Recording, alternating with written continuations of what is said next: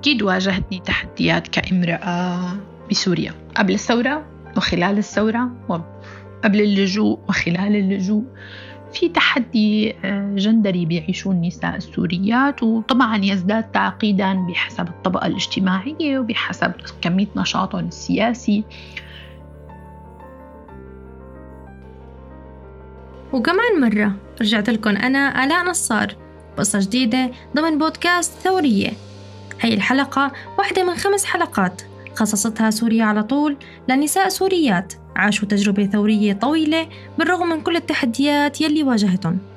وبعد تضحيات قدموها اضطروا يغادروا البلد. واليوم ضيفتنا بهي الحلقة من حلب. خلونا نسمع. اسمي مارسيل شحوارو عمري 36 سنة وأنا حلبية وعشت كل حياتي بحلب. وبكن آه، محبة كبيرة الحقيقة لحلب بحس برابط مع المدينة ومع كل شيء فيها مع طباعها سواء كانت سيئة سواء خصالها الحميدة للمدينة. بحب الأغاني الحلبية بحب غني بحب الأكل الحلبي كتير ما بعرف أطبخه إطلاقا لكن بحبه. بحب حب الحلبية للعمل وللحياة. عائلتي هي عائلة صغيرة أمي وأبي وأنا وأختي. والدي رجل دين توفى وقت كنت أنا سنة أولى جامعة ب بأزمة قلبية. ووالدتي آه، قتلت على حاجز للنظام ب 2012 آه، وأختي ليلى اليوم هي كمان برا البلد بسبب كونها أختي. مارسيل كانت من الناشطات اللي دافعوا من بداية الثورة عن حقوق الإنسان بسوريا بس قبل هيك كان إلها نشاط سياسي. بدي نشاطي السياسي بالمنتديات الإلكترونية منتدى إلكتروني اسمه أخوية. وعن طريقه تعرفت على مجموعة كبيرة من الشباب اللي كانوا معارضين وتبادلنا كتب. أنا بعتقد قبلها كان عندي نوع من الجهل وكل بروباغندا النظام يعني مصدقتها أو إذا مو مصدقتها مو شايفة أمل. هذا الحكي حوالين 2005 تقريبا. ب 2008 صار عندي مدونة لمحات وصرت أكتب عليها. آه، ما كتبت ولا مرة عليها شيء شجاع آه، بشكل مبالغ فيه أو شيء شجاع مثل ما بعرفه اليوم بالثورة السورية. ورغم هيك آه، ب 2008 تعرضت للتحقيق.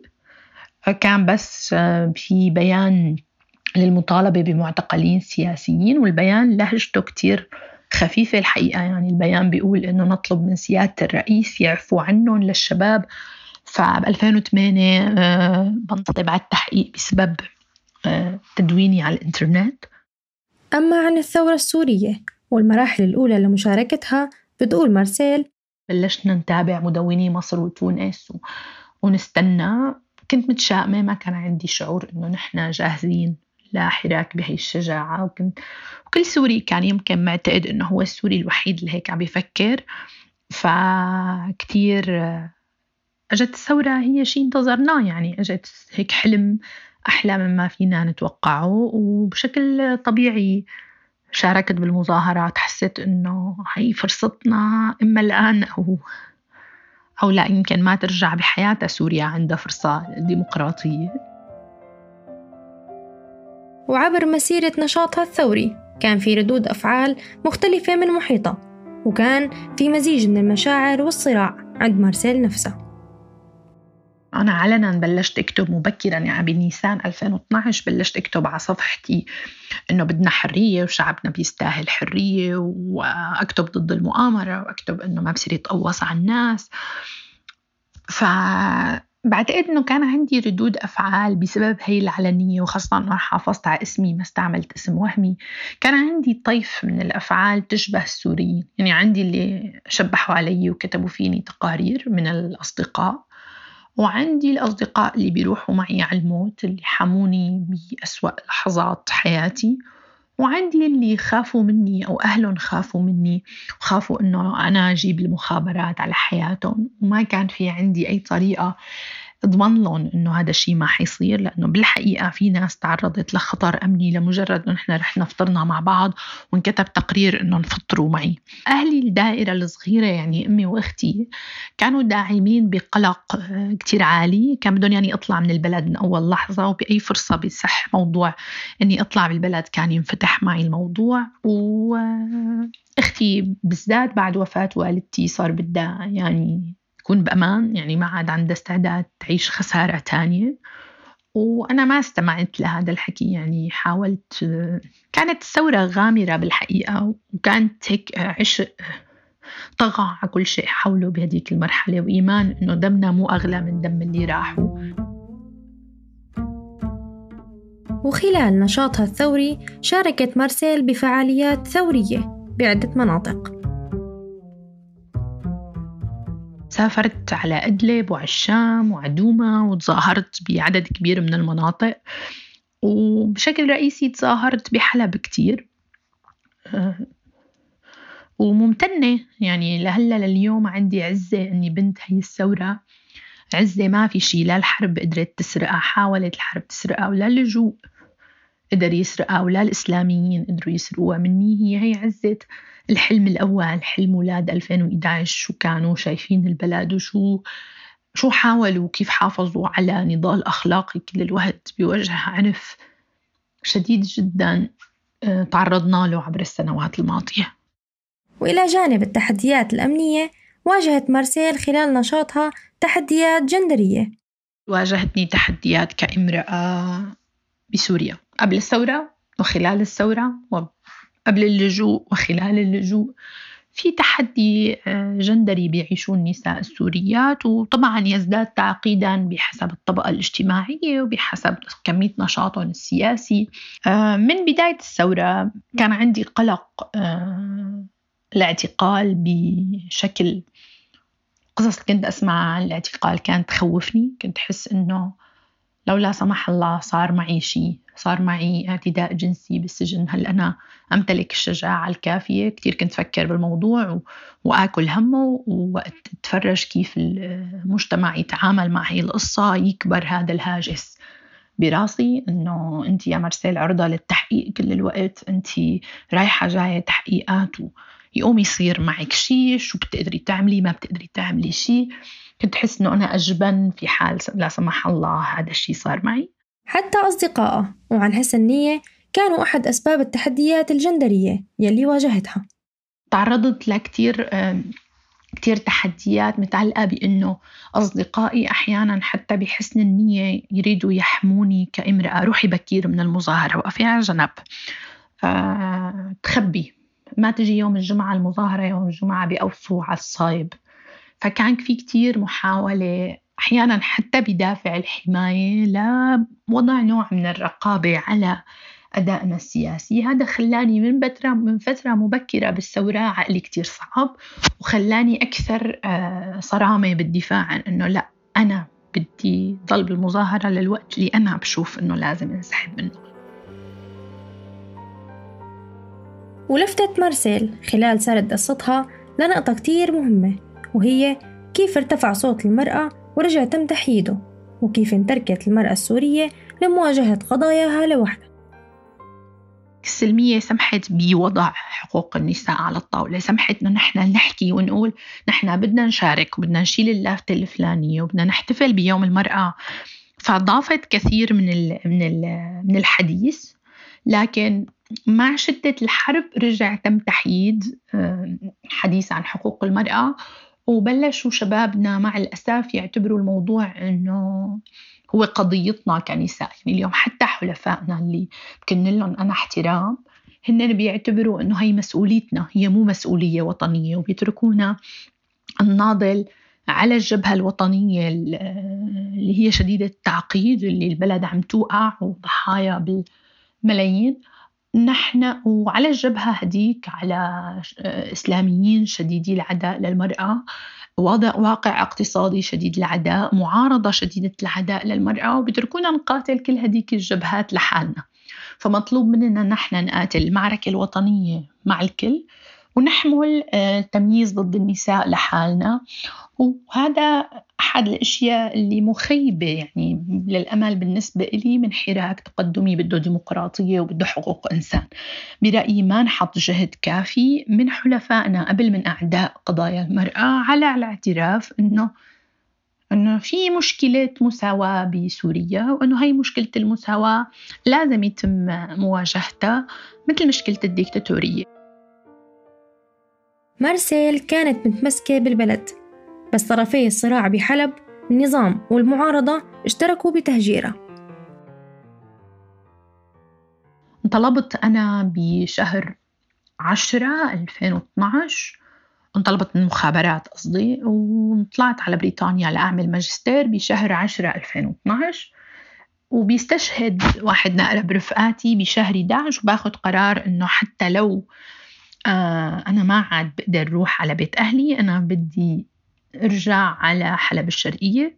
بنتقل بشهر آذار 2013 على حلب الشرقية وبعيش هونيك سنة كاملة وبغادر بآذار 2014 آه، بيعتقلني فصيل مسلح لواء حلب المدينة لأنه أنا برفض أحط حجاب فبيعتقلني وبيحطني بالسجن بالهيئة الشرعية. وبعدها بسبب إدراكي إنه أنا رح أرجع أشكل هالمرة خطر مرة تانية على محيطي. يعني بحلب الغربية شكلت خطر على عدد من الأصدقاء تعرضوا للملاحقة الأمنية وعلى أختي في إصراري على البقاء وحسيت إنه أنا رح أشكل خطر كمان مشابه على الأصدقاء والحلفاء بحلب الشرقية فطلعت على تركيا بشهر آذار 2014 ورجعت مارسيل بشريط ذكرياتها لبداية خروجها من سوريا. والمشاعر يلي عاشتها بوقتها. أول تحديات بمكان إقامتي الجديد كانت إيجاد معنى لكل شيء صار.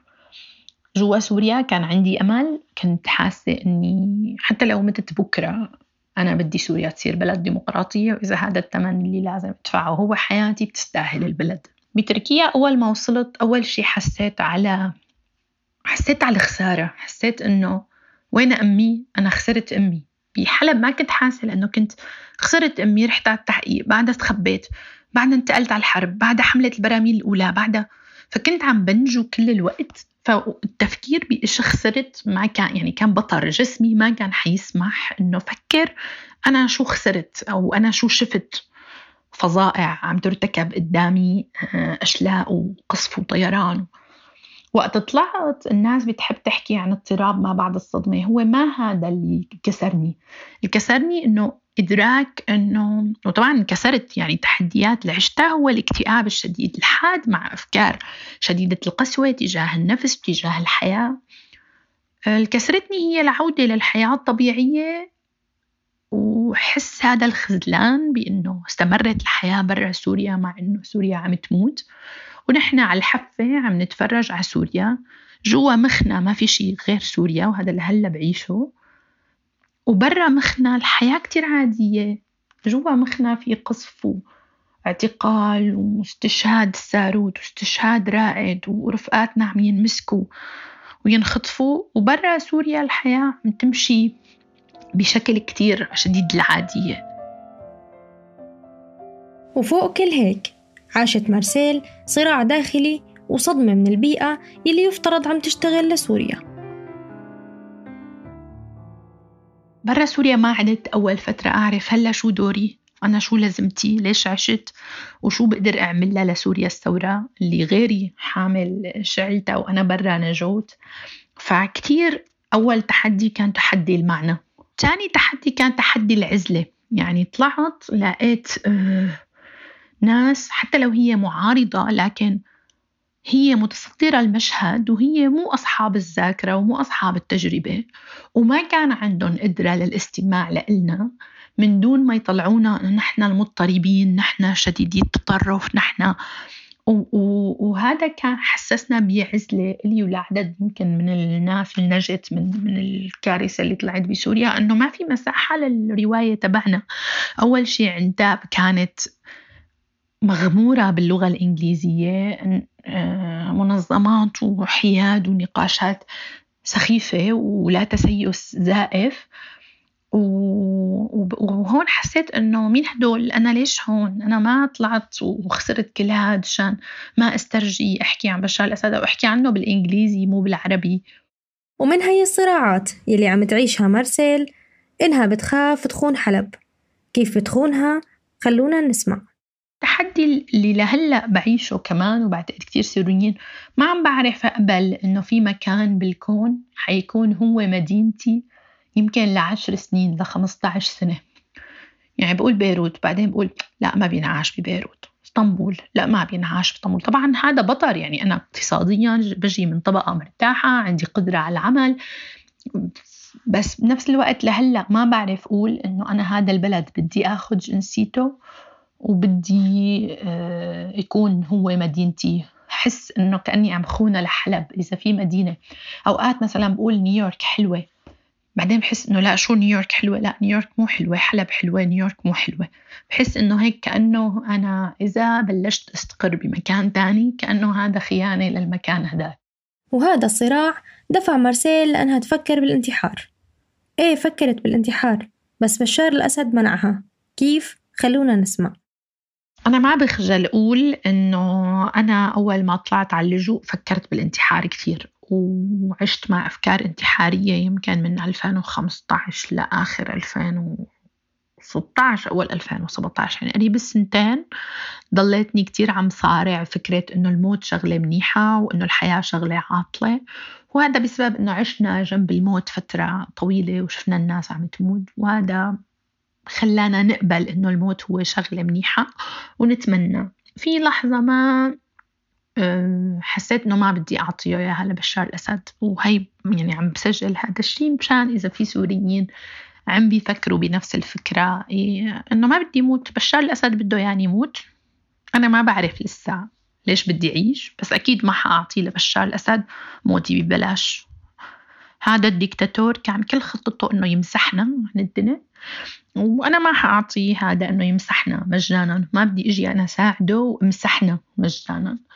وهذا بوقت حسيت بهذا الشيء قررت إنه إنه بلش أنتبه على صحتي النفسية بلش أكتب وشو بعمل بذاكرتي وشو مسؤوليتي تجاه السوريين تجاه هاي الذاكرة اللي عشتها وبلشت أكتب عم بشتغل اليوم على كتاب عن مذكراتي بحلب. ولما سألناها إذا وقف نشاطها لما طلعت برا سوريا كان الجواب أكيد لا. آه، اللحظة الوحيدة اللي أنا سألت حالي هل حبطل نضال ضد بشار الأسد؟ وهل بدي أبطل نضال؟ آه، مشان سوريا ديمقراطية كان لحظة سقوط حلب. وقت سقطت حلب وقت خلاص طلعوا آخر باص لأنه وقت الحصار حلب الشديد والباصات صرت بس بدي إياهم يطلعوا بخير وسلامة.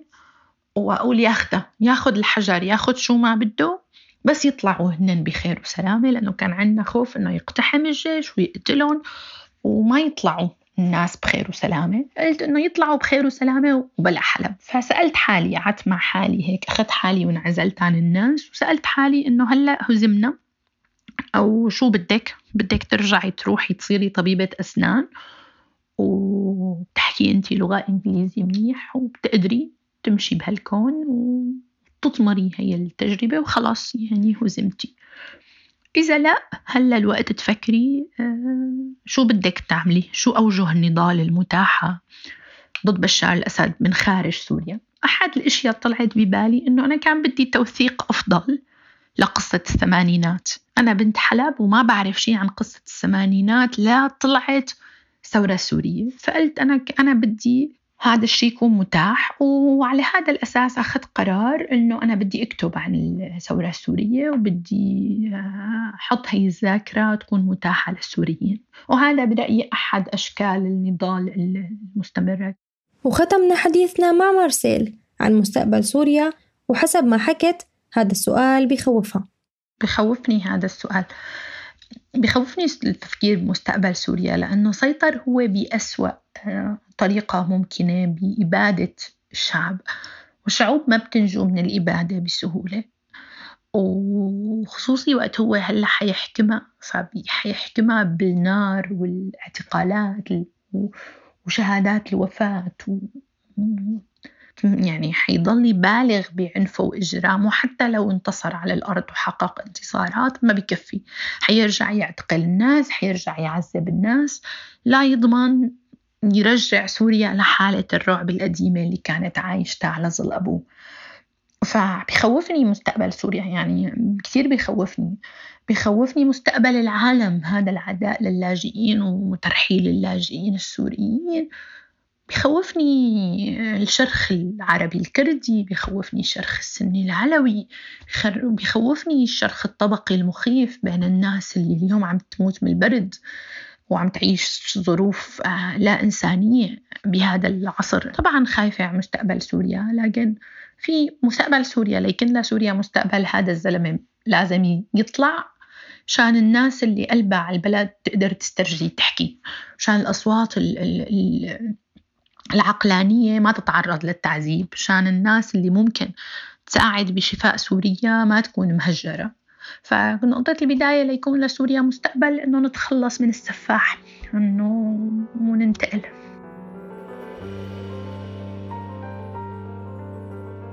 وهيك منكون وصلنا لنهاية حلقتنا من بودكاست ثورية من إعداد عمار حمو ومونتاج روهان أدفاني. هذا البودكاست من إنتاج سوريا على طول. بتمويل من مؤسسة كونراد أدينور